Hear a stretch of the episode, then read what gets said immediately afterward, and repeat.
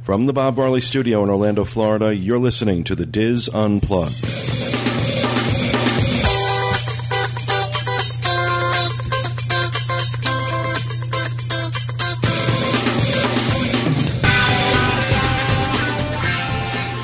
Hello and welcome to a special edition of the DIS Unplugged, joined by my good friends Walter Eccles, Julie Martin, Corey Martin, Kathy Warling, and Teresa Eccles. I almost forgot Kathy's name. I think he almost called you Kevin.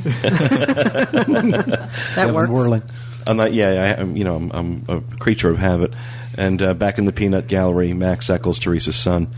Um, we're actually doing our Disneyland show finally. We've been trying to put this together for a couple of weeks now, and uh, it's hard enough getting everybody together once a week to do the uh, discussion and email shows, let alone doing a second show. This is one of the things that keeps me from expanding the uh, expanding the repertoire into multiple shows every week. So uh, we are going to actually we have a series of reports from our Disneyland correspondents. Uh, Nancy Johnson, Tony Spatel, and Wendy Bell. And we're going to be covering the Christmas train tour, uh, which is going on through November. Uh, they're apparently sending a train across the country with all sorts of Disney stuff on it. We have a review of, I, I don't know why she chose to review this, but Nancy, and it's actually a very good review of the, uh, the remote the Jungle Cruise remote control boats at the Disneyland Hotel. Okay. Um, also, uh, um, Nancy and Wendy do a great uh, uh, a great review on uh, Olvera Street Station uh, in downtown uh, Los Angeles, which I had never heard of, No. and really interesting, really interesting stuff. Uh, we also have a review of the Pacific Wharf Cafe. Uh, Tony Spatel also uh, reviews the new Celebration Roundup Barbecue uh, in Disneyland Park and the Golden Horseshoe Revue Oh, cool. in Disneyland Park. So we have a lot to get to.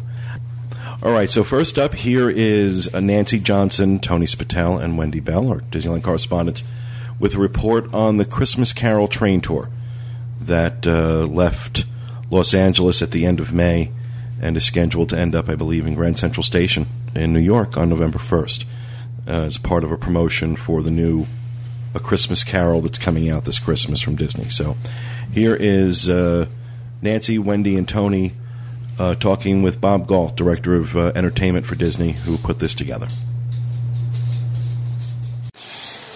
Hi, everybody. It's Nancy. and Tony, And Wendy. And we're at Union Station. We just experienced Disney's A Christmas Carol train tour, the first stop here in Los Angeles. Now, the website to go to is www.christmascaroltraintour.com. And we'll have that link up in the show notes. That's a great place to find the schedule of when this train is coming to your town, where you can see it, and what the hours are.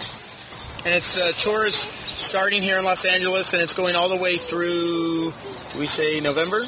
November 1st at Grand Central Station in New York City is where it finally stops. Okay. Did you all get emails about this? Because I know I did. Yes, Yeah, I did. I got the Disney email. So I think probably for all of you guys that are signed up on any kind of Disney mailing list, you'll probably get something in your email about it. You know what? How did you guys get here? I drove. I know I did the boring thing. I drove on the LA freeways. Um, well, I took the train, and so I think if you guys have a train in your area and it's close and convenient, then take the train. I mean, it definitely adds more to the experience. Um, it, you know, it was a great way to get here, drop me off right at the event. So for me, train was the way. We did the subway. Living in Burbank, we have the option of the subway or the train. The train didn't have as good of a schedule as the subway, so we went ahead and took the subway, which actually dropped us off right there at the gate. For those of you who have not heard anything about this, this is a traveling experience. That's the best word we can use for it. A traveling experience, um, bringing you the movie that's coming up in theaters this fall. They did a remake of A Christmas Carol. It's not quite a remake. I thought this was going to be a live action movie. Yeah, no, I, I didn't realize it was computer generated. So the first thing we did when we got here was we actually got a special tour of the train from Bob Galt, who's the director of Disney Entertainment.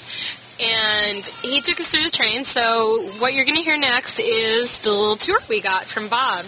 One of the nice things about this tour is that it is imagery, it is very visually pleasing, and it's also educational in many properties too. When you have artifacts in the Charles Dickens Library, and you also have the filmmaking process, how it's done from start to finish.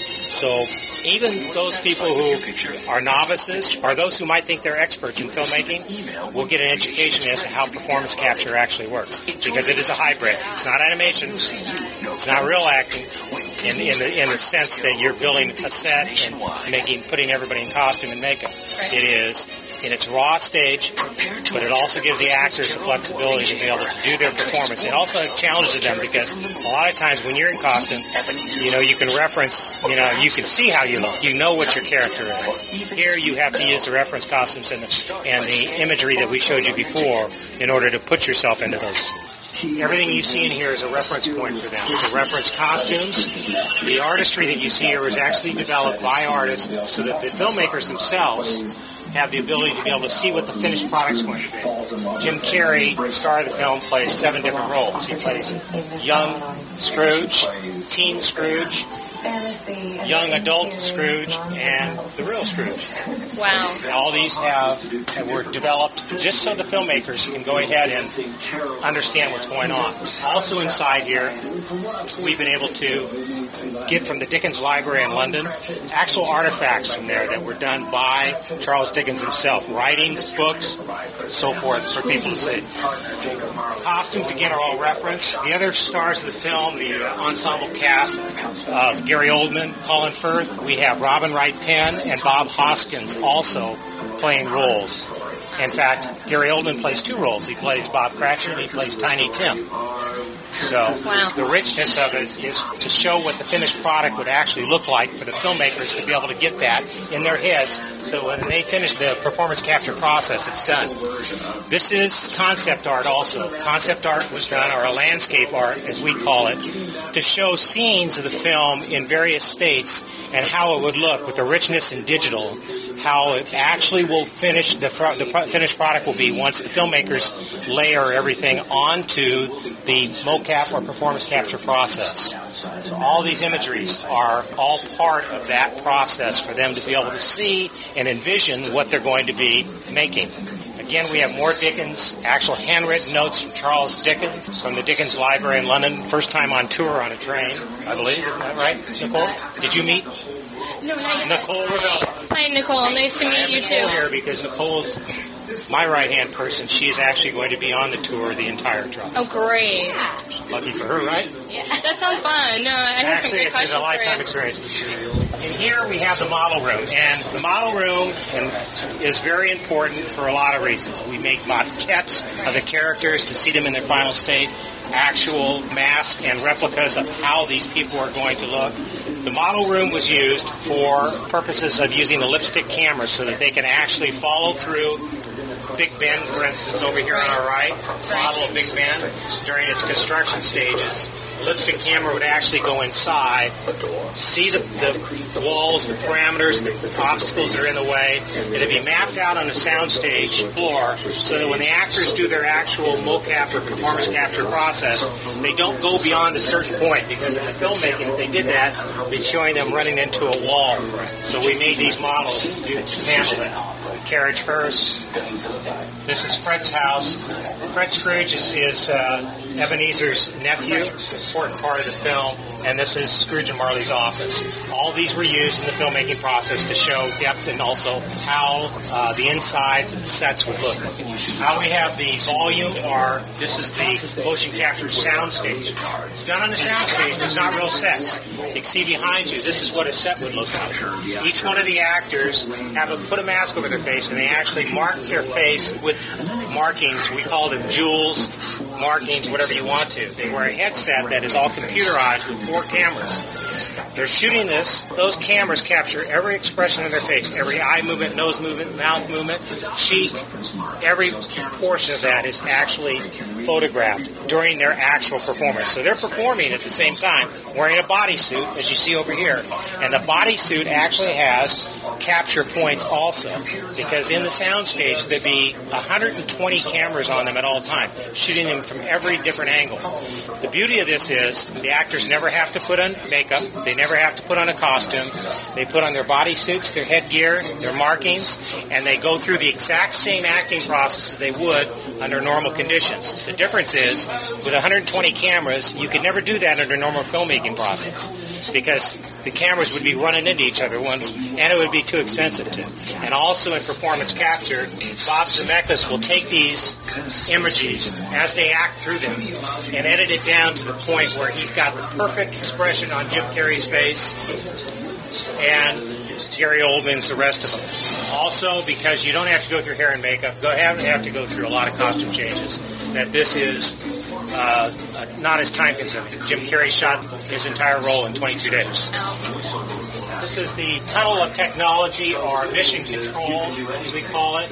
This actually shows the process of how the images are progressed from their neophyte stages and the acting portions as they start to layer them into the final stage of film.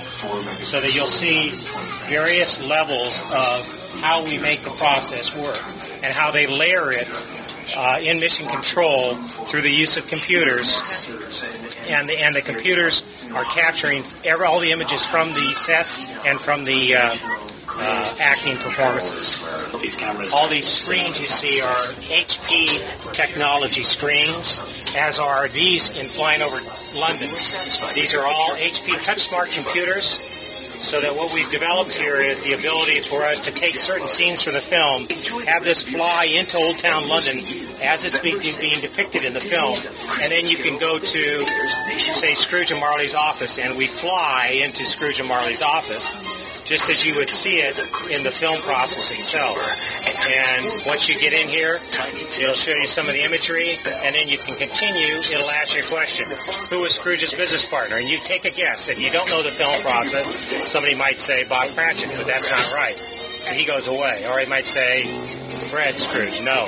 But if they pick Marley, which is the ghost image of Marley, they'll get a little history as to what that was. And they can go into five different scenes and give them a little bit of history behind the tour. This is morphing station. This is the ability for the guests to have. This is why they get these barcodes. Who wants to get their picture taken? Come on, Andrew, you do it. Let me get you taller. I need a bigger one. I need a bigger one. Now we need to put a date in. What's Andrew's birthday? But I'm going to make you older because you have to be at least 13 years old. So I'm going to make you 13, okay? So for today, you're 13. Okay. We got it. It's good to. Okay, stand back down again, Andrew. We're Nicole's going to get you something so you stand up. We'll get So you're you. a little bit taller. Yeah, you have a valid You can go put that type down. Right Okay, there. now what? Now stand up. Okay, now put your eyes right in like that. Now I want you to look right over here. Now look, just smile. Okay, keep smiling. Keep smiling. Okay, we took your picture. Good job. So now, Bob, how does uh, putting something like this compare with all the other exciting things you've done, like the Pocahontas and Central Park and, and the Hercules parade? Well, Yeah. you know, there's a big difference between doing A all, single event? a, a a one-off event or a one-day event versus a five and a half month tour. Pocahontas was extremely difficult in many ways because of its complexities. When you build, you know, screens that are eight stories by 12 stories, entertain 110,000 people for one day, and you build kind of Disneyland for a day. Yeah. Well, this is Disneyland for five and a half months on tour, and the nice thing about it is, is that we get to go to some pretty tremendous towns. I guess the nice thing about it is, is that uh, a tour like this gets to go to so many different types of cities, not just big cities. Here we are in Los Angeles to kick off, but we're going to Middle America. We're going to Whitefish, Montana, Fargo, North Dakota. You know, places like Omaha, Nebraska, which is great for us to get into towns like that that really give people the opportunity to be able to experience this this attraction. As rich as it is, as beautiful as it is, you know, we'd love love to be able to get to every town we could possibly get to. But the nice thing is, is that you know, people from 100 miles away can come and see us in any one of these towns. We'll, we'll probably be able to attract people within radiuses of 100 miles. So we like that, that possibility of it. Getting to 40 cities around the country is, uh, if we could do 100, we would. Physically, it's impossible, and probably Nicole would kill me at some point. Do you, do you plan on having more of these traveling attractions so that you can get to more of Middle America? This is a pretty great idea. Well, we've done some things in the past. We've done mall tours and so forth. I worked a couple of those malls. So you did. Okay, so you know. But they they're limited too as to and usually went three months out prior to the film, and you can only get to 20 or 25 cities.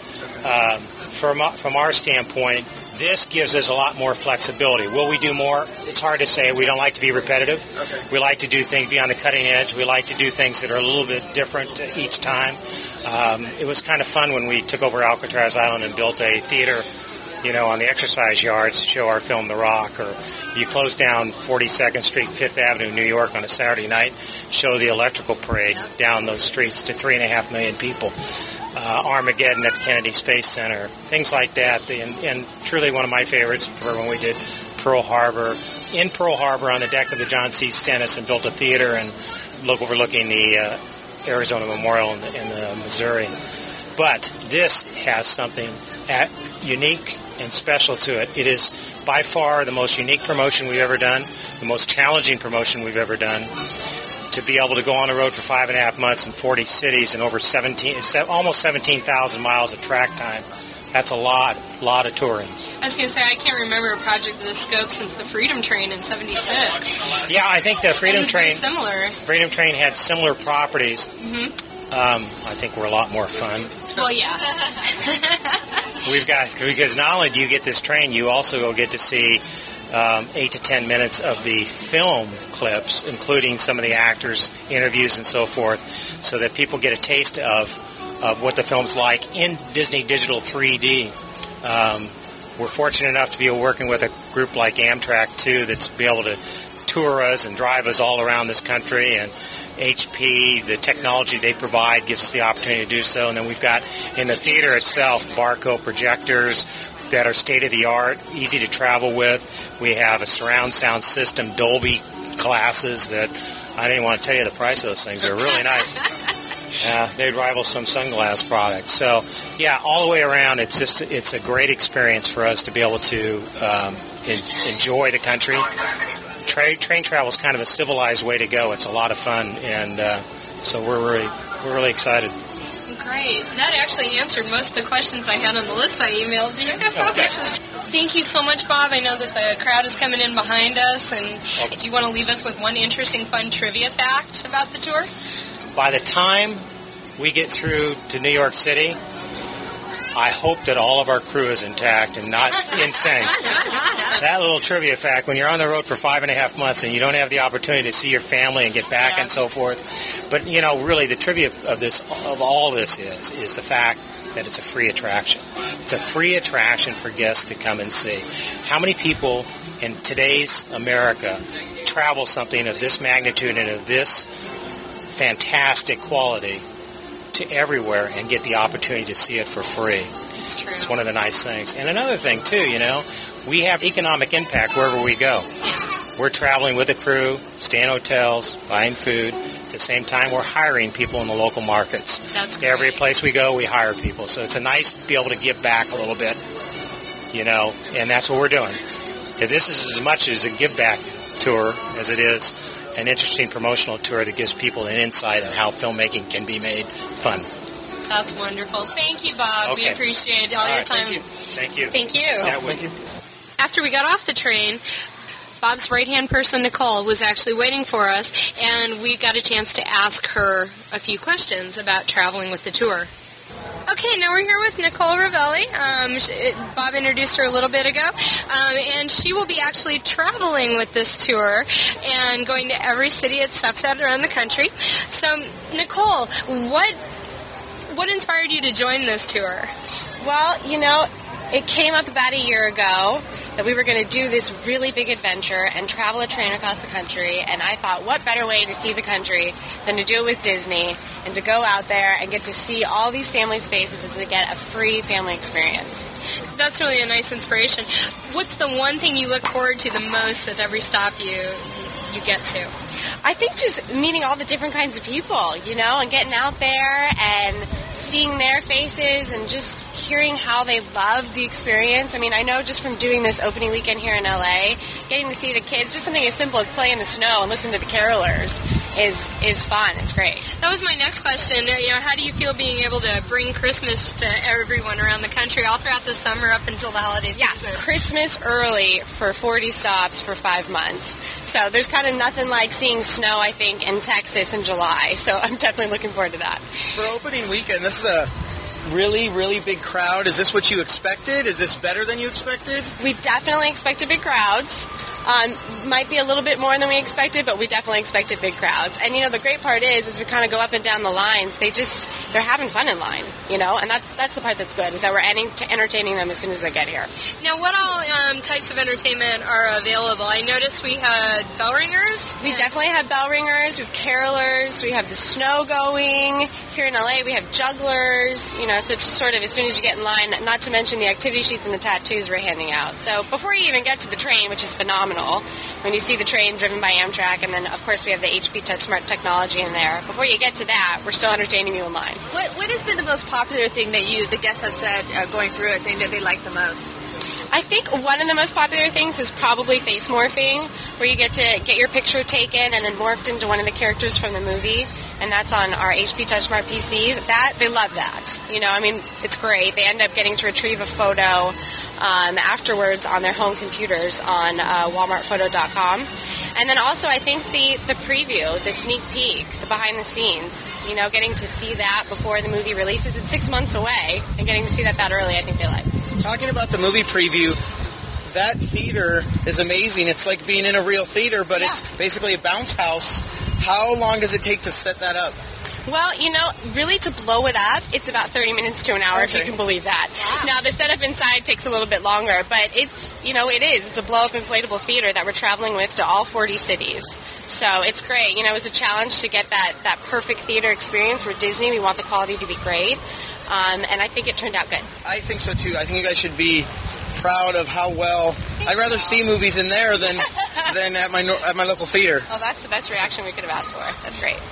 When the train moves, how long when it gets there? I'm asking all the logistics questions. Yeah. When the train goes to the next city, how is it ready to go, or is there just a a few Yeah. th- a couple hours, or does it get there days before and then you have to set everything up? How does that work? Well, we have um, a tour bus uh, which travels our staff, and that kind of precedes the train. And then we have a couple trucks that kind of travel all the extra stuff. So we set up before the train pulls in, and usually the train is in there the day before. So it pulls in, and, and we're ready to go for the crowds at 9 a.m. So we're 9 to 9 on most days. We do one day stops midweek, and then on the weekends we have, of course, three days Friday, Saturday, and Sunday.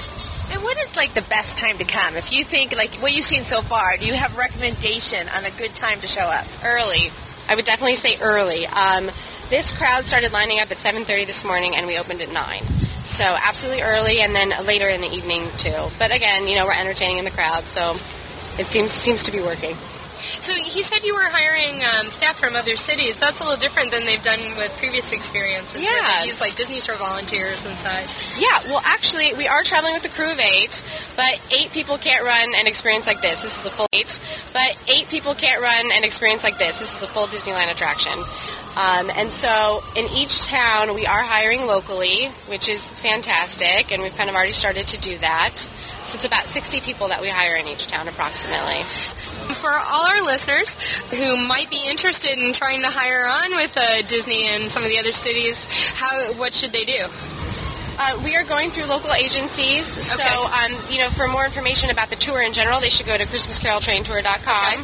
That's Absolutely. perfect, and then and then they can be guided from there, maybe. Yeah. Okay, great. Because I know we have a lot of um, a lot of folks who are going to be coming to see this as it stops by their towns, and I think certainly to be a part of the magic, that's something that this community has a lot of. Is people who want to be part of the magic and to, you know help some way and just a little to make it so real for them. So, so that'd be great. And then we also have um, Disney Store employees that we're asking to come and help us too, so we get that full Disney experience. You called it a full Disneyland attraction. So how closely did you guys work with the Imagineers, or is this a movie studio thing, or is it everybody together working together? It's definitely a movie studio thing, um, but for you know the general public when they get here, it feels like a Disneyland attraction. Definitely feels like it. But this is a, a movie studio um, promotion that we're getting out there. But as you guys know from walking through it, it's an attraction. It is an Oh, attraction. Yes. Yes, definitely. Um, now, do you guys have like a museum curator from the Dickens Museum on on staff with you guys when you travel to take, make sure the exhibits are properly taken care of? Absolutely. He's not on staff with us. He has um, given us all of the experience that we need to take care of them. He was with us um, up until a few days ago, actually. Um, so he brought them over straight from London. Um, and we're so happy to have them because I, I don't know if you guys got enough time to take a look at them, but you know the original edition of Charles Dickens, I saw that in there. A Christmas Carol, his letters that he's written, his original quill pen, you know stuff that's just phenomenal that people all across the country are going to get to see and you can't see unless you go to Just to London. see that is worth Yeah. to. One thing I noticed about the, the attraction was that you have the Dickens stuff. Mm-hmm. So there's the historical aspect. There's the fun morphing of faces and preview of the movie, and then there's also the how they made the actual movie. Did you go in when you were planning this? Okay, we want to have a little bit of each part, or Yeah. did it just kind of come together? we try to kind of get a well-rounded experience for everyone. Of course, you know the first thing is is to make it fun, um, and also to sort of give everyone a behind-the-scenes look at the making of the movie. This is a totally different type of film. It's performance capture, and a lot of people aren't familiar with it yet, and they certainly aren't familiar with it in this stage. It's very advanced at this point, and so we wanted them to understand how it was made, but really walk out feeling like they had a great time doing it. Thank you so much, Nicole, for everything. Thank you. So we've just attended the Christmas Carol train tour. Now, did you guys have any preconceived notions of what we were going to see beforehand? No, I just knew that we were going to go see a train and we were going to go see some movie artifacts, but I didn't realize we were going to see like actual Dickens books. I thought that was super cool. Yeah, I thought it was going to be basically a commercial for the movie, and you'd maybe do some cool like video game and see a clip from the movie, but it had way more stuff than I expected. Frankly, I thought this was going to be a live action movie when we came into it, and it wasn't. Yeah, no, I, I didn't realize it was a computer generated movie. And the tour shows you a lot about how they made the movie and how you actually get to see some of the tools that they use to make it motion cap. Is that? Try to sound a Hollywood. Actually, the uh, term is performance capture, and you guys have seen this um, before in such movies as Polar Express. The best example of how that field has grown would be Davy Jones from Pirates Three. They use the same techniques there. Okay, so in terms of the tour, what did we all think? Oh, I thought it was very cool. I thought it was just neat to go through, and I like to be able to make my face into Scrooge. I thought that was neat. And just the actual artifacts for me personally, I thought were neat to see because you can't really see those anywhere else but in a museum. You know, my face already looked like Scrooge, so the computer didn't have to do anything to it. So, Well, I thought it was cool to see. I definitely uh, liked seeing all the artifacts. I definitely think it was worth the trip down here, and I, I would definitely, it's definitely worth seeing if it's coming by your town. Yeah, especially if you are into the movies or you're into Dickens. It's cool because they have all three different aspects. They have the, the technology of the movie, they have things about Dickens, and then they just have things about the story. So I really like how they had a bunch of different parts, and it wasn't a, like a themed attraction. One of the things when we first got here um, that I thought was really important was that we got here early, and when we finished our experience and left, the lines were over, well over three hours. This is going to be a really, really popular tour. I think it's the whole Christmas and summer thing. It's I- free. it's free. That's the biggest. That's the biggest thing, and it's a family thing. Although I think I've got a couple notes about families that I think should bear a little warning. When you finish the tour through the train, you go into a wonderful little portable building. It's really cool. The movie theater bounce house, like Tony Yes, says. it's the movie theater bounce house that is copyrighted. Nobody can take it. And they give you your 3D glasses, and you get to really watch some little bit about how the movie's made, and then two or three scenes. Well, just as a fair warning for parents of small children, one of the scenes they chose is Scrooge's visit from Marley. That can be a scary scene in any version of A Christmas Carol that you watch, but wow, I was not prepared for the surround sound intensity of that. Zoe was really happy she was in my lap and was hiding her eyes. So I would not recommend actually catching that if you have a small child or sit in the back where you can exit. I honestly wouldn't take a small child to this. What do you think, Tony? Like 10 or above, or your child's a little bit younger? Well, my son kind of has to go. It's part of the gig. But um, he liked it. Yeah, I would think because of the lines that you're going to have to wait in and the information that they show with Dickens, I don't think he really appreciated the Dickens stuff. Other than me explaining it to him, he liked the movie, he liked the technology stuff. So I would agree that maybe about 10. It's really, really cool. We loved it. It was awesome. But if you have a big family and small kids, I don't necessarily think they'll get the bang for the buck that you're expecting. But if you're in the middle of the country and this is your chance to see some Disney stuff and have an attraction, I, I can see sucking it up and doing it though. Well, and you know the part where we make ourselves as Scrooges. I forget what that was called. Um, oh, the morphing station. yeah, the that, morphing. that you have to be at least 13 to do. So they do have age requirements and certain things on this. So again, it's it's it's more catered and more appreciated by adults. I think.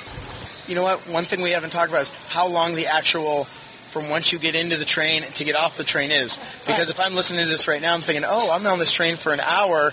That's actually not true. So let's let everybody know. what 15 15 minutes minutes. at the most. Yeah. I mean that was that was going slow through the event. That's so. true. 15 minutes. So if you're going through this, you're, the wait is a lot longer than the event. Now, you can kind of take as much time as you really want to sit and listen to the screens and stuff. And then actually, when you're going through this, I guess my tidbit would be to stop and watch the video monitors and let people go behind you if they're not interested. You know, take a little time out to read the things in the cases. And then also, when you get to the first computer activity room, there'll be people there guiding you as to the next open morphing st- computer station.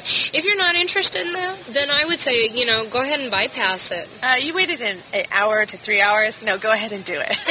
I even did myself as uh, Scrooge. Yeah, I have to agree. If you're going to wait that long of a line, so Yeah. now it could be that it's a long line because it is Los Angeles and it is Memorial Day weekend. So maybe if you go somewhere where it starts snowing, that might help you out or not, or I don't know. But we just we're just letting you know about the lines. We thought it was an awesome event, but it, you will be waiting in a line for a long time if you aren't early. Now, in your local area, depending on the size of your train station, if you have a bigger train station, what they're going to do is they're going to park it on one set of, on one set of tracks because that train's going to be sitting there for a few days. So when you get to your train station, especially if you live in some of the bigger cities like New York, where Grand Central has a lot of rail lines, make sure you look for the signage that's going to be posted. Some of the smaller cities it won't be so bad, but I think that that's really important timing. So if you're going to get to the train station, allow yourself some time to find the track. And we talk about getting here really early. If you did want to come with your whole family and you live a few hundred miles away in the interviews they talked about, you could make a day of it and then it's maybe worth waiting the long time it might be for for a line because you're taking a train, it's like a whole day trip. So that's just one thing to consider. Heck, I'd say even, you know, starting with Tony's idea of making a day trip of it, heck, make a Disney out of it, guys. I mean, you guys are all over the country. Some of you guys have meets in Indianapolis. Why not? The schedule of stops is right there on the website. So get to know your fellow Dizzers. Have an event. A lot of folks are actually stopping in the last cart to get their kind of magic moment. The last car is basically Fred's house interior, Fred's living room, Fred's dining room. There's a fireplace and a table full of food. yummy. What was that smell? Cinnamon? It's Smell gingerbread. Thanksgiving. It Oh, smells like gingerbread. Oh. But um, what they were doing was the cast members were saying that a lot of folks are actually stopping in that room and taking their picture in front of the fireplace. And actually, the end of the car has graphic screens where it looks like it's snowing outside in, in Dickinsonian England, and are taking their picture in, in front or behind the dining room table. You get this really cool picture, and we'll put the picture we took of us um, up on the website so you can see what it looked like. So, guys, enjoy your Christmas Carol train tour. Have a good time and don't wait in too long of a line. Get early. Yeah, come early and you'll enjoy it. Thanks, guys. Signing Bye. off. Bye. Well, thank you very much, guys. That was a very informative uh, uh, segment. Uh, sounds really interesting. And a reminder that uh, the schedule for a Christmas Carol train tour, uh, June 19th through the 21st in Sacramento, June 26th through the 28th in San Francisco, July 1st in Portland, July 3rd through the 5th in Seattle, July 7th in Spokane. There are several stops uh, throughout the rest of the year. It goes all over the country. Are they going here? the opposite way of Grand Central Station? It's, they're kind of going roundabout, yeah. Um, Does but it come uh, here?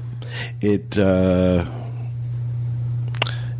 it goes to Miami and it goes to Jacksonville. Interesting that they wouldn't bring it into Orlando. Odd. Um, They're going to have to come right through here. but Miami on the 16th, October 16th through the 18th, Jacksonville on the 20th, and then it goes to Charleston, Philadelphia, New York. Uh, so, uh, again, ChristmasCarolTrainTour.com. Uh, we'll have a link to that in the show notes page. want to thank uh, Bob Galt for taking the time to uh, do that interview. That was great. Gary Oldman is Tiny Tim. I know Gary Oldman is Tiny Tim. It's really creeping me out. It is. The thought of it, it just Oh, like it's, crushed. I just keep seeing his face on like this little kid. It's, it's really creepy. That is like a Photoshop nightmare. It really is. um, all right, next up, uh, Tony and Nancy decided to do a review of the uh, Jungle Cruise remote control boats at the Disneyland Hotel. Hey, it's Nancy, And Tony, and we're sitting here at the Disneyland Hotel. It's about 80 degrees here, bright, sunny. the uh, temperature that was for you, Pete, it is 80 degrees. However, no humidity here in beautiful Southern California. So, to give one little shout out to the Southern California weather over Orlando. It's just an all around gorgeous day. So, as you know, gorgeous days at the beginning of spring break. That equals travel in the parks. We are looking at an empty lawn area here.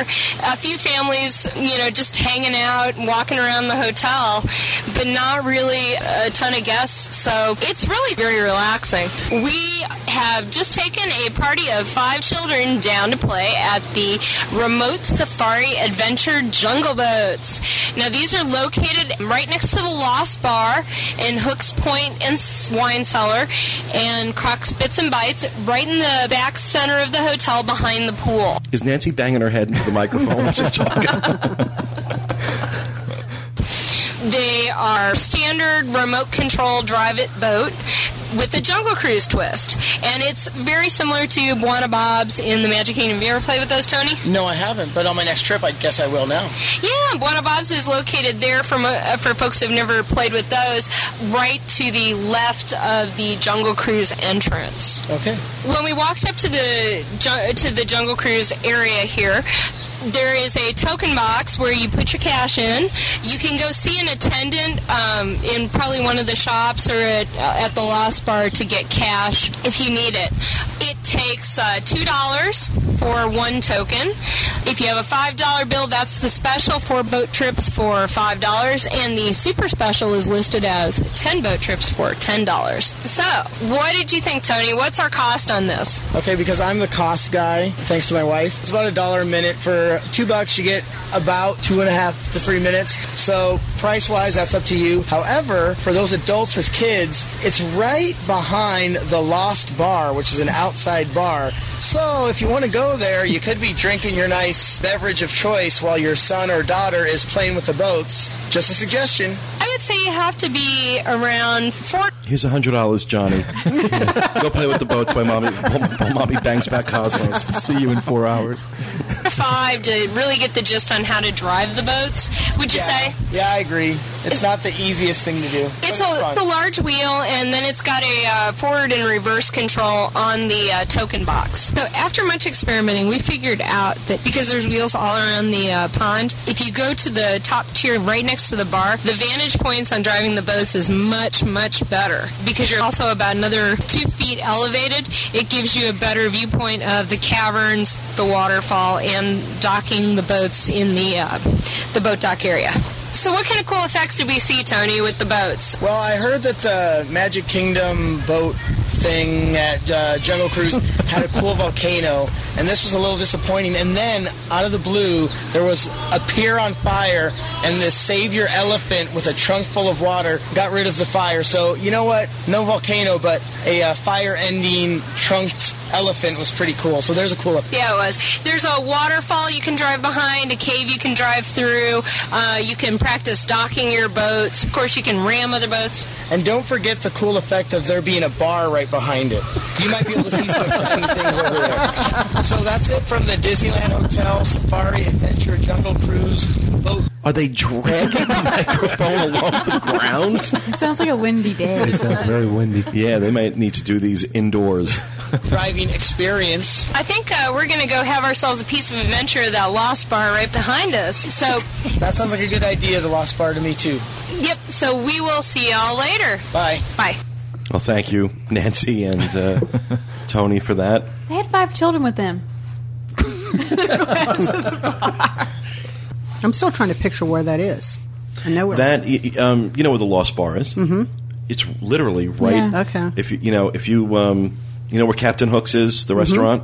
The Lost Bar's here. Okay. Um, if you just come around, just keep walking straight uh, to your left, right in front of the Lost Bar. There's like the little there's a lagoon there, and uh, they've got the boats and the They're adorable little boats. yeah they really are. It's, it's really cool looking.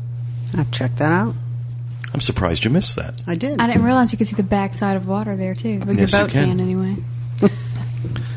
So, all right. Next up, uh, Nancy and Wendy uh, went to Olvera Street, which is apparently a very popular spot in Los Angeles for locals, and uh, filed this report.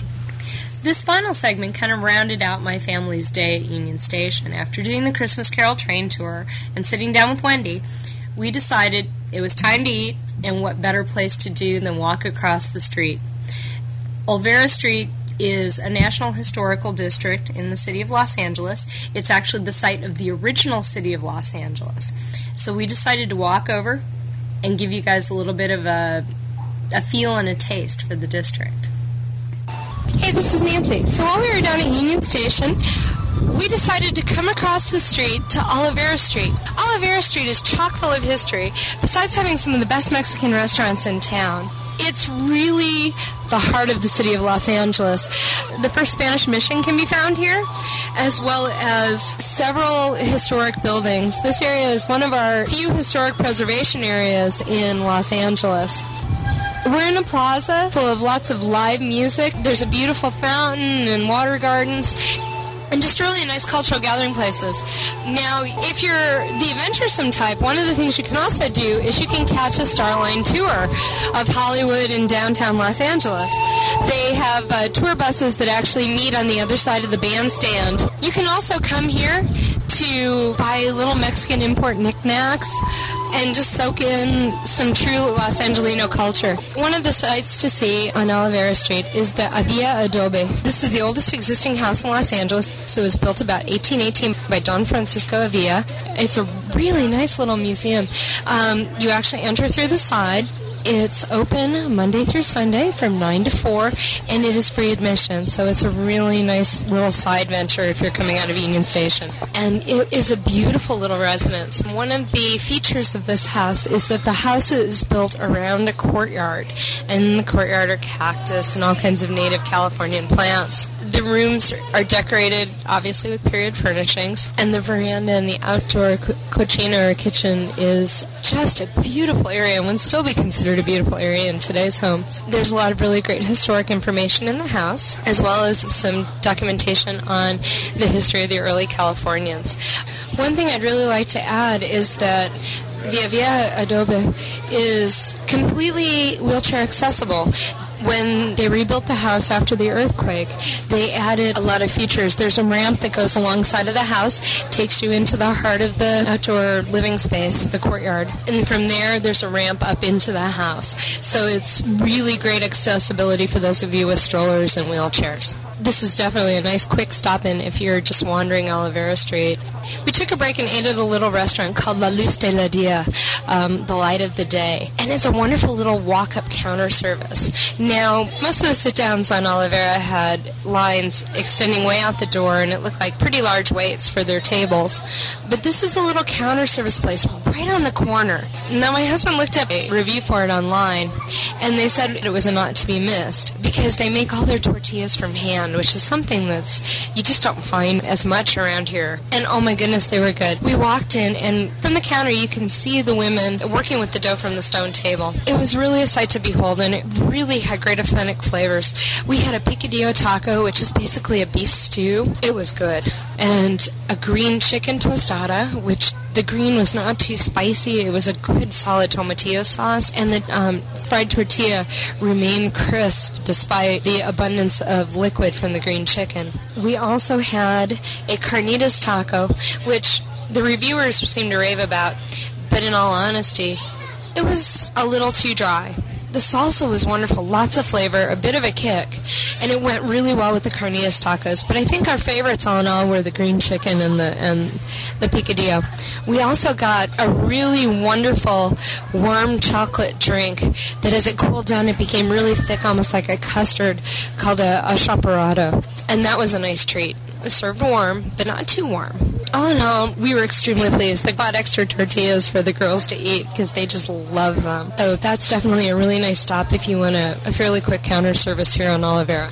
Well, as we leave Oliveira Street, we can definitely say we had a great time. There's some wonderful food, some fun shopping, and just a lot of atmosphere to really be enjoyed here. I think it's a great stop if you're taking the train from Anaheim on up to Universal. You have to change trains anyway and get off, so you may as well enjoy a bit of the day and see a little bit of uh, historic Los Angeles. Well, it's a great tip, um, especially taking the train from Anaheim uh, up to Universal. I think uh, you had to change trains there anyway, why not? Especially on the way home from Universal. And Universal's tending to close pretty early um, these days. So, you know, think, you know, stop off for a bite to eat and check it out. Sounds uh, sounds Yeah. good. Now I'm hungry. Yeah, right. Every time. Every time somebody does a, uh, Yeah.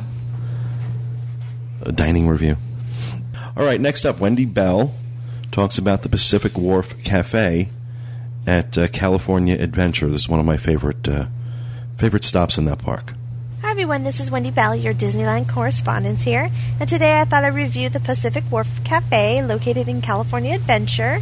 The reason why I feel this is very important to review is because it has Boudin Bakery bread. This is an icon in California. There's only a few restaurants, and they serve the most amazing, amazing sourdough bread. Uh, so it's definitely worth to see when you're here in California Adventure. It is a counter service as well, so it's definitely cost efficient. To start off, they actually have uh, sandwiches. You have a choice of turkey sandwiches or roast beef sandwiches. They run $7.99, but I really recommend trying a Boudin Bakery bread bowl with soup or salad in it. For soups, they have clam chowder, broccoli and cheese, corn chowder, and chili. They all all the same price at $8.99 and I really like the, the clam chowder. It's full of clams and it has potatoes, celery, onion, and peppers in it. So I definitely recommend out of all the choices the clam chowder. And then for the salads, the Chinese chicken salad is my favorite, but they also have the Sonoma chicken and apple salad and a shrimp louis salad. The Chinese chicken salad and the Sonoma chicken is $8.99, and the San Francisco shrimp louis is $9.99. The only thing I would tell you um, up front on both the salads and the soups, it's about a cup of soup and a cup of salad. It's more bread than anything. But again, I love the bread, so that's why I'm there. Kid menus, they have a children's turkey wrap and a kids power pack. We had two six-year-olds that day with us. Um, nobody wanted the turkey wrap. However, um, one of the children did get the power pack. Not really sure how this is powerful, but it had string cheese, yogurt, apples, little fish crackers, and then they got a choice of milk, chocolate milk juice, or water for $5.99. Uh, the turkey wrap as well was $5.99. For toddlers, they have a macaroni and cheese with the uh, with a milk, and that was $3.99. One of the three-year-olds did get the $3.99 toddler meal. However, she did question the size of it, so I really do think it's for toddlers. Um, I don't know why they don't serve it for kids as well, but it would have been the ch- best choice, I think, for all of them. But instead, that's what they had choice of. Um, another options you as well here you can buy baked bread, you can buy sourdough loaves, uh, Mickey shaped bread, so you can actually take some home with you as well and let everyone know you came to California and had sourdough Boudin bakery bread. Behind the cafe wharf, they actually do offer a tour of how they make their bread, so definitely check that out. It's worth seeing and seeing how bread is made. So, anyways, have a good time. Well, thank you for that, uh, Wendy. That is one of my favorite. Uh, We always places to- come home with their bread. Yeah, the bread's really, really good. The broccoli cheese soup was pretty good too. It all sounds good. When we were there, it was packed. I mean, the Mhm. line was out the door, and we were so hungry that we did not want to wait in that line. Yeah. We did the bread tour. Yeah. I don't really understand the toddler meal macaroni and cheese and milk. That's not nutritional at all.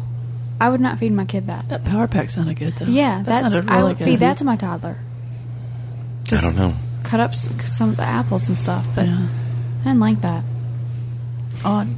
Give the kid beer. now, Teresa, you're uh, you're going out with us uh, next week. Am I? Oh, I am. Okay. Uh, well, you don't want to go? You No, can I wanna stay. go. I'm Somebody ready. else will go. I'm so Kathy ready. will go in your place. I'm ready. You haven't been there in very long. About 25 years, yeah. Okay. So, anything in particular you're looking forward to? Uh, everything. I just. I oh, wanna come on. see- Don't take the easy way out. Narrow it down, woman. Okay, it's a small world. I want to ride that and see how it. I want to see the things that they have that we have that, and the differences. Y'all, I've heard y'all talk about the differences, and I just want to experience it for myself. Yeah. I'll be interested to see. I remember What- it. I was an adult at the time. I don't remember a whole lot about it. I don't know. I think I'd been out drinking the night before. So you'd only been there for one day. One day at Disneyland. I remember a ride where we got wet. I remember it's a small world. I remember well, we were there from opening. To, I mean, it was an all day I think thing. she's talking about Splash Mountain. Maybe. 25 years No. ago, no. Oh, no, no. to me, it seemed like a log ride, and the guy I was with was sitting right behind me. It was like single seat things. I don't know what it was. No, 25 years ago was definitely But not. that sounds like Splash Mountain. It does. Because Yeah, but their, Splash their Mountain- log has one in front of the other. Splash Mountain was mid 90s. Yeah, but it's just. Early '90s. Well, this was um, '83. Summer No, of definitely not. Definitely not, because I know Splash Mountain was Michael Eisner, and he didn't take Maybe over. it was Ghetto Splash Mountain before they built Splash Mountain. Maybe he didn't take me. Maybe it wasn't. No, was it? Uh, uh, might have been Matterhorn. Doesn't the water splash up on you in the Matterhorn? I don't know, Corey. I know we come down. No. I don't know. I just Was it like a roller coaster? Kinda, yeah. It would be Matter. It was probably the Yeah. Matterhorn. I think there's one point at the Matterhorn where you you don't actually go through water, but water like splashes. up. I don't know. I've never been on the Matterhorn, believe it or not. No, I, I do that. I don't like roller coasters, but I'll do the Matterhorn. And doesn't there? It's a small world. Goes outside. I Yeah, it has. A, that. yeah, the beginning Yeah. of it is outside. Yeah. So I'm looking forward to all of it, and I'm looking forward to having Max see it all and see what he thinks. Yeah, Max. What are you looking forward to? There's a mic there. He's like crap.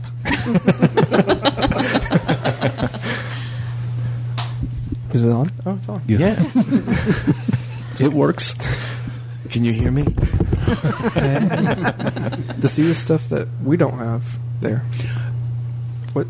Mr. Toad's Wild Ride. I love yes, that. I know. I really like that a lot. It's just such a fun ride. Walter's obsessed with Mr. Toad.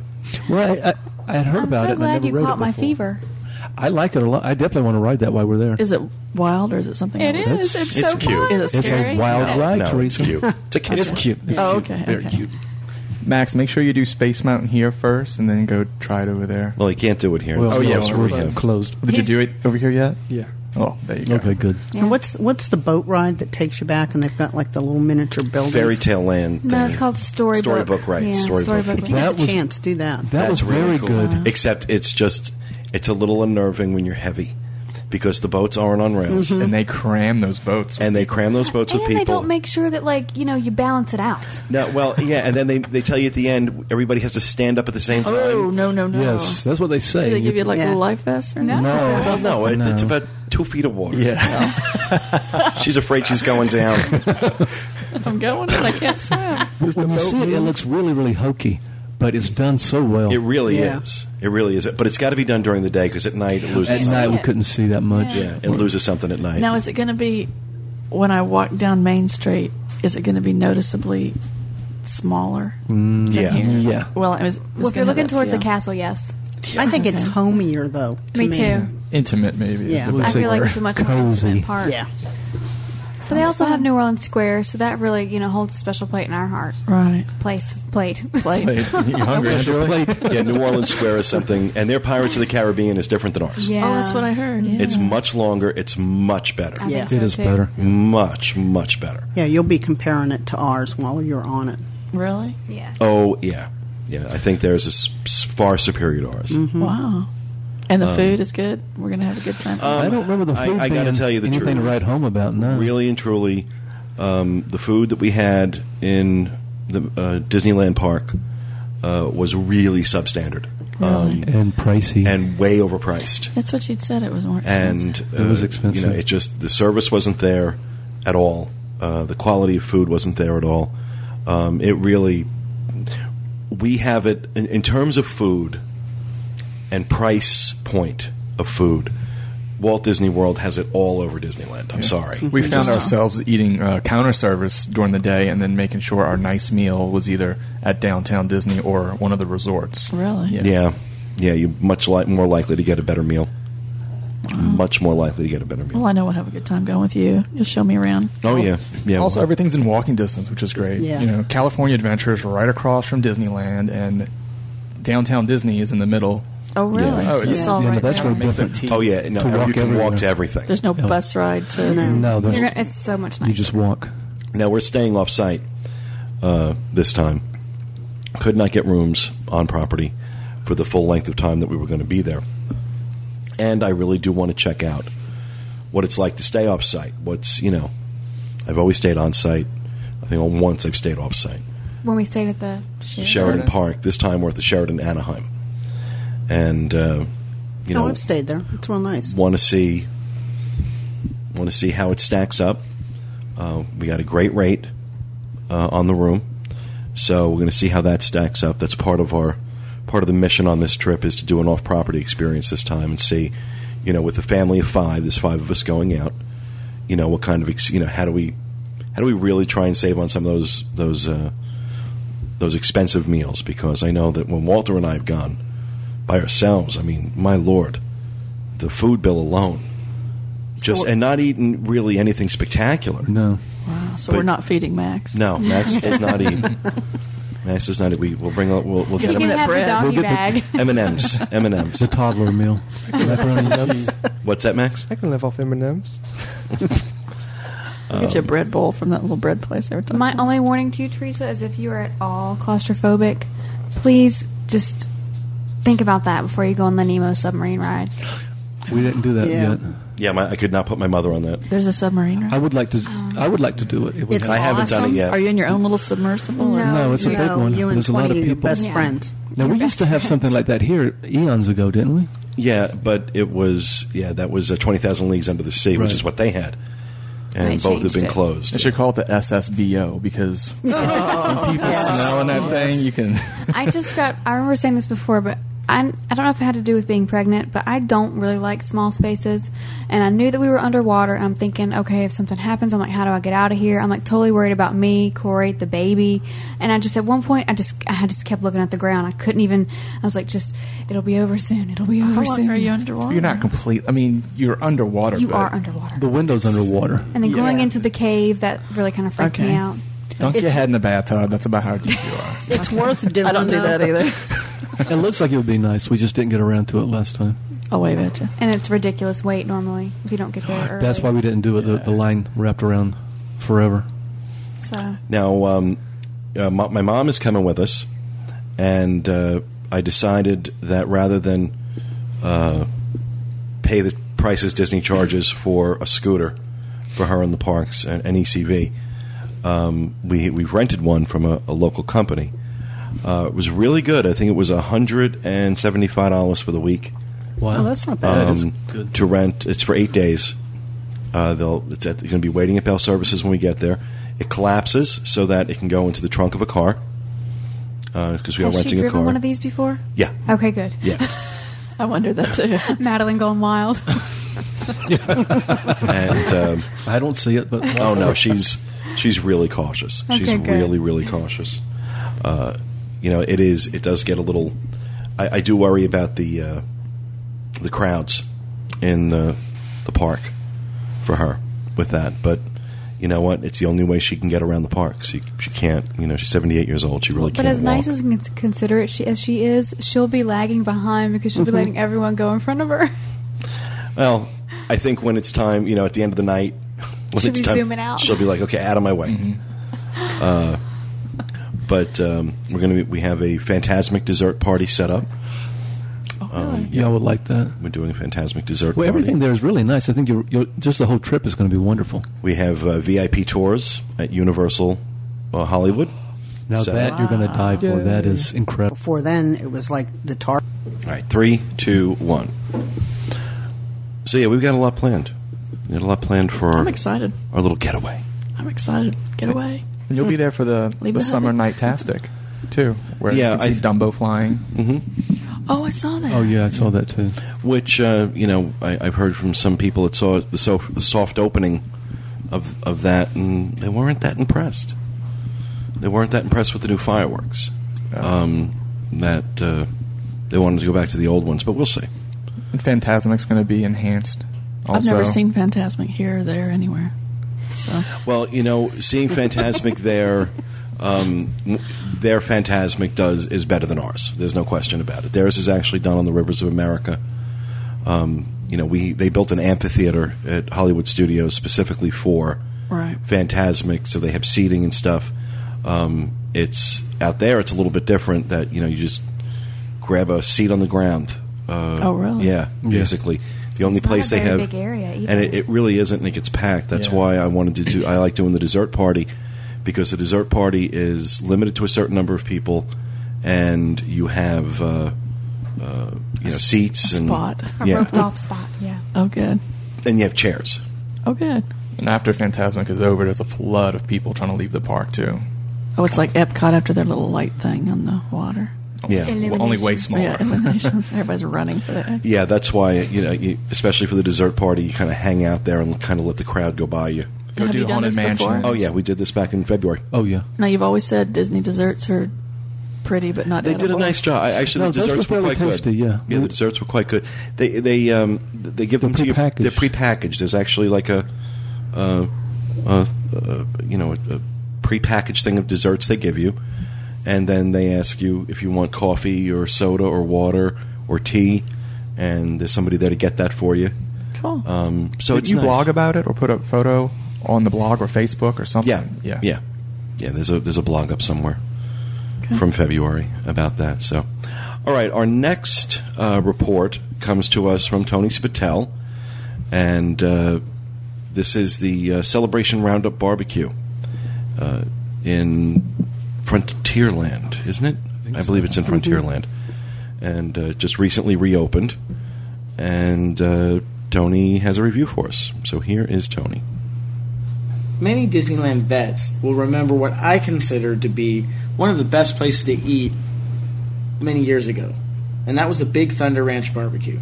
After many years of doing other things with the location, barbecue has returned to Big Thunder Ranch in the form of Celebration Roundup and Barbecue at Big Thunder Ranch. My wife, son, and I didn't really have anything to celebrate other than it being the weekend, but we decided we'd go anyways. It is located behind Big Thunder Railroad, right next to the petting area. I know, don't worry.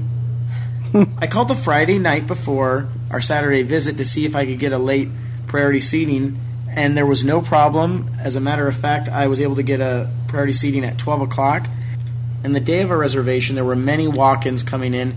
I don't know if this is due to the fact that it's a new thing, but we had no problem getting seated, and walk ins had no problem either. You check in with a cast member who then asks you to wait until the host comes to get you. Just so you know, there is no seating area to wait for your table, so you're kind of just standing there. One interesting note was that there are no prices listed at the check in area. I checked the website, the price isn't on the website either. The menu is there in both places, but there are no prices.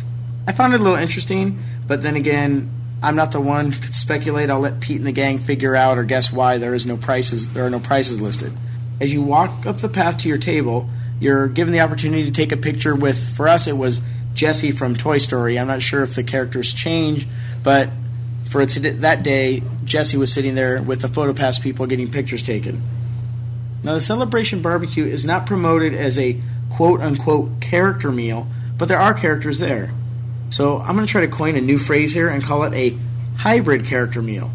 Woody, Jesse, and Bullseye are there and are available for interaction and pictures and autographs, as well as they are included in the entertainment and some skits. But it's not like a traditional character meal where they're really trying to turn over tables and they're really trying to make sure that everybody gets access to the characters and the characters are on the loop and everybody's getting them for a certain amount of time. It's a lot more relaxed than that. This is the only place in Disneyland where you can see Woody, Jesse, and Bullseye.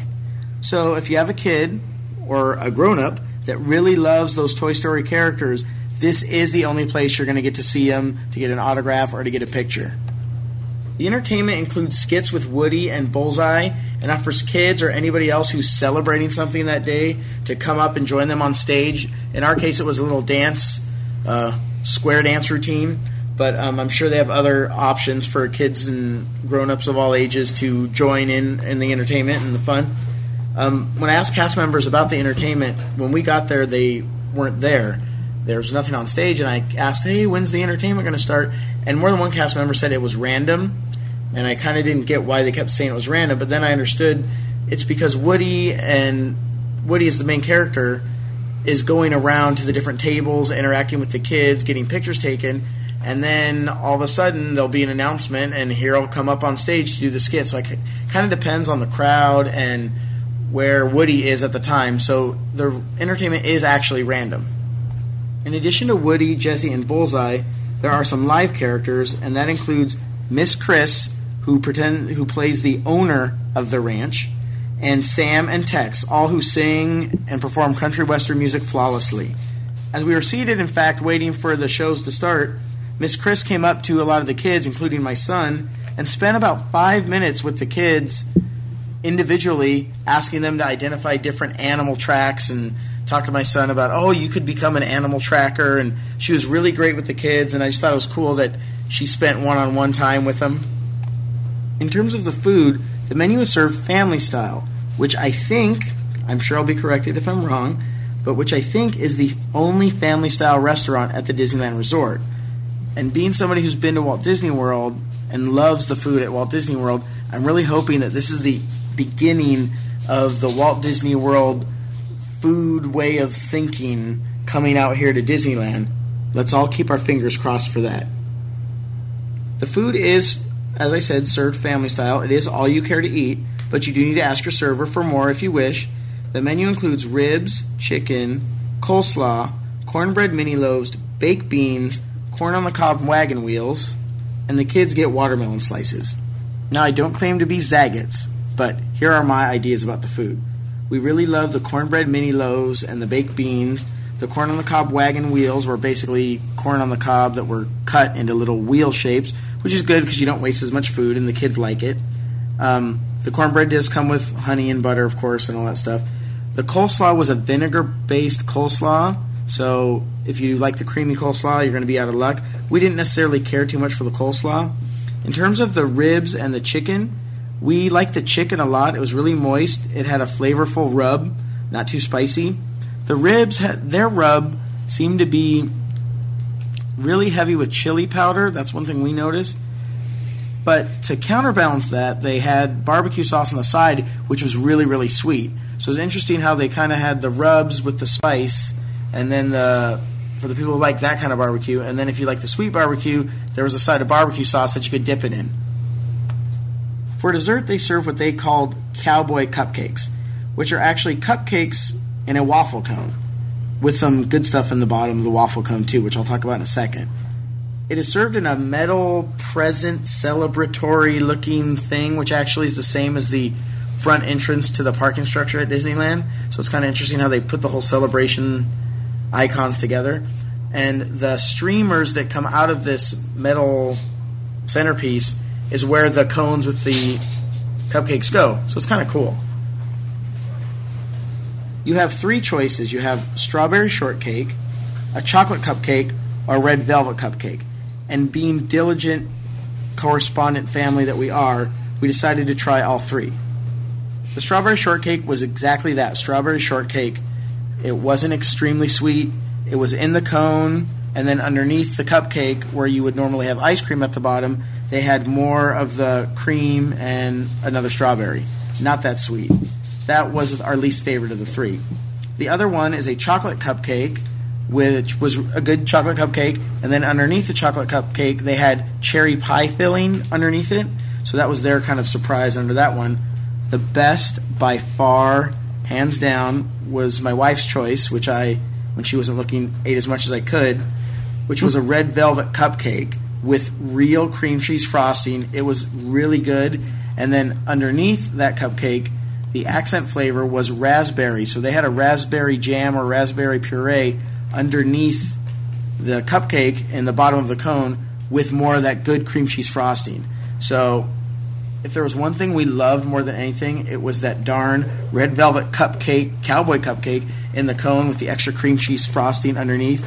So I would really suggest ordering that one when you get your choice of dessert. But it was awesome. The rest of the pertinent information for the celebration roundup and barbecue at Big Thunder Ranch, which is an extremely long name, by the way, is as follows. And here are the rest of the important details for the celebration roundup and barbecue at Big Thunder Ranch. That's a long name. Anyways, here's the rest of the important details. You sit picnic style seating with tables of six or tables of eight. The tables have canopies over them to shade you a little bit, but you are still outside. The cost is $28.99 for adults, $12.99 for children, 15% discount if you have a premium annual pass, 15% gratuity is automatically included in your bill. Priority seating is recommended, even though I didn't really find it necessary, and can be made in person for this location on a limited basis. According to the website, you can call Disney Dining at 714 781 3463.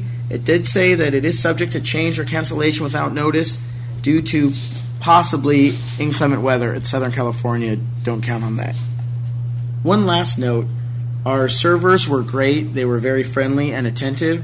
And one thing we really enjoyed about this experience was that they didn't try to rush us out. There was a very relaxed pace and a relaxed atmosphere. I felt like if I wanted to stay there and watch some more of the show, they weren't trying to kick me out and turn tables over. And I know how Pete and the gang have talked about that a lot and how that bothers them. Here, I did not find that at all. So I do recommend it, and I hope this is the beginning of more dining experiences at Disneyland that mirror what's going on at Walt Disney World. Well, thanks very much for that, Tony. It sounds really good, but twenty eight ninety nine. I thought for lunch that's that's really expensive. Oh, but you have to go check it out. It sounds Oh, we're really definitely going to check it out, but the food better be extraordinarily he already good talked like it wasn't all. for twenty nine bucks a person. But That's you're getting that entertainment. That And has to be worth cupcakes. twenty. Are you the Disney writer today or what? I mean, I'm sure the food's not worth that much. well. but the ambiance will be, or Right. I don't know. I don't know. I think uh, again, you know, we were just talking about this about you know the difference. One of the big differences between world and land uh, is the food, the quality of it, the quality uh, and, and the pricing. And I don't know. There are dinner buffets out here that will go right for twenty eight ninety nine, but I don't think there's any lunch buffets that go for twenty eight ninety nine. Unless you go to like the lobster feast. You know, it's right, exactly. Not for chicken and ribs. Not for chicken and ribs. I mean, it's, I'm sorry. It's just that's how much was it at Land's End? Do you know? Land's End. Uh, not Land, uh, Trails End. oh, Trails End was You always say that. I mean, it's at Land's End. What? I'm, I'm Trails. shopping? What? No, but I know it's no, it's not anywhere close to twenty eight even for for dinner. It's not that much. And well, Hoop-Dee-Doo is chicken and ribs, but that's a really good show. That's a yeah. show. That's a that's a dinner show. and air condition. Yes. With napkin hats and whatever else they put on you. We do have photos on the site that Mary Jo took of this. Oh, really? Yeah. yeah, it looks really cool. Um, Trails End is uh, fourteen ninety nine for lunch, and that's a fantastic. Oh, that's a big That's half the difference. price. It's basically half the price, and It's- it's great. so it's So going they definitely are upcharging for entertainment. Mm-hmm. For Yeah. sure. Well, again, like I said, this is what they do out in Disneyland, and I, you know, people need to understand. Even though it's the same company, it really is run like it's two separate businesses. Um, you know, not all the policies are uniform on both coasts. Right. And you know, if, if there's one thing where they really need to make it uniform, as opposed to the merchandise, uh, it would be here. It would be, uh, you know, in terms of policies like this. And then automatically adding a 15% gratuity. Is this going to be a new thing now with every restaurant, no matter what the size of your party is, I was surprised at that. that they're going to add a gratuity in? I could. See, And, I thought it would be. 15%, 15% on family style? You know, it's not like. That's it's- right. It's It's just getting you. Uh, right. They're just putting down a plate of food. Wow. Um, so I don't know. You know, I um, this, that that's a, a, a trend that is really bothering me. Gratuity is, by its very definition, optional. Yeah. It is optional, and now to automatically start making it a part of the bill, I, I can think understand gratuity on parties of six or so more. I can understand more. that, right? Because you usually get shafted. But for every person that comes through, that's and I want to. I, I just want to re- reiterate for everyone: if you are having a gratuity automatically added to your bill, and you don't think the service you received was worth what they're charging you, you need to get a manager and have it taken off the bill or have it adjusted. It is a gratuity. They cannot make it mandatory. They cannot make it mandatory. So, very interesting. Very, very interesting. Well, thank you very much for that, Tony. Thank you, Wendy and Nancy, uh, for your uh, reports. Uh, for for our show this week. We really do appreciate it. Those guys have just been doing an amazing job. We found three really great uh, correspondents. They sound like they're having fun. I was about to too. say that you can tell they really enjoy Yeah. what they're doing. They really do. We have some other stuff uh, that they've submitted that I haven't had a chance to get to. That uh, we'll try and include in our show when we get back. We'll do another Disneyland show on our. No, we're going to get to meet him when we're out there. Am I Of going course, to get to meet him? Good. of course. Are you going to talk into the microphone? No. this is John's mic. It's like way up high. Well, you don't have to have it off to the side either. It's you know. Did you have a stroke? You're talking on one side of your mouth? Just be sure to take lots of pictures and Facebook everywhere you go. Oh, Oh, she does that now. So You know I'm in the Facebook- bathroom. Oh, I do not do that. Everything came out okay. not that bad now. I post like every other day, so I got to pick up the pace. Yeah, you're guess. big posting over there. You'll get there. That can be your debut. You can be reporting from Disneyland. There you go. on Facebook. Mhm. I'll, I'll do that. Yeah, we'll all be doing it. Max, you going to be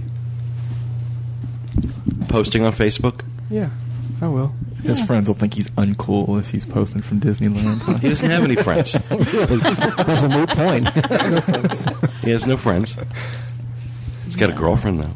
Ah. Yes, I do. Max. All right. Max has a girlfriend. Max has a girlfriend. Are you keeping her away from Pete and Walter? We haven't met her. We didn't know about her. She so lives, I she guess- lives like Alabama. Oh. Oh, that one. She's away from everybody.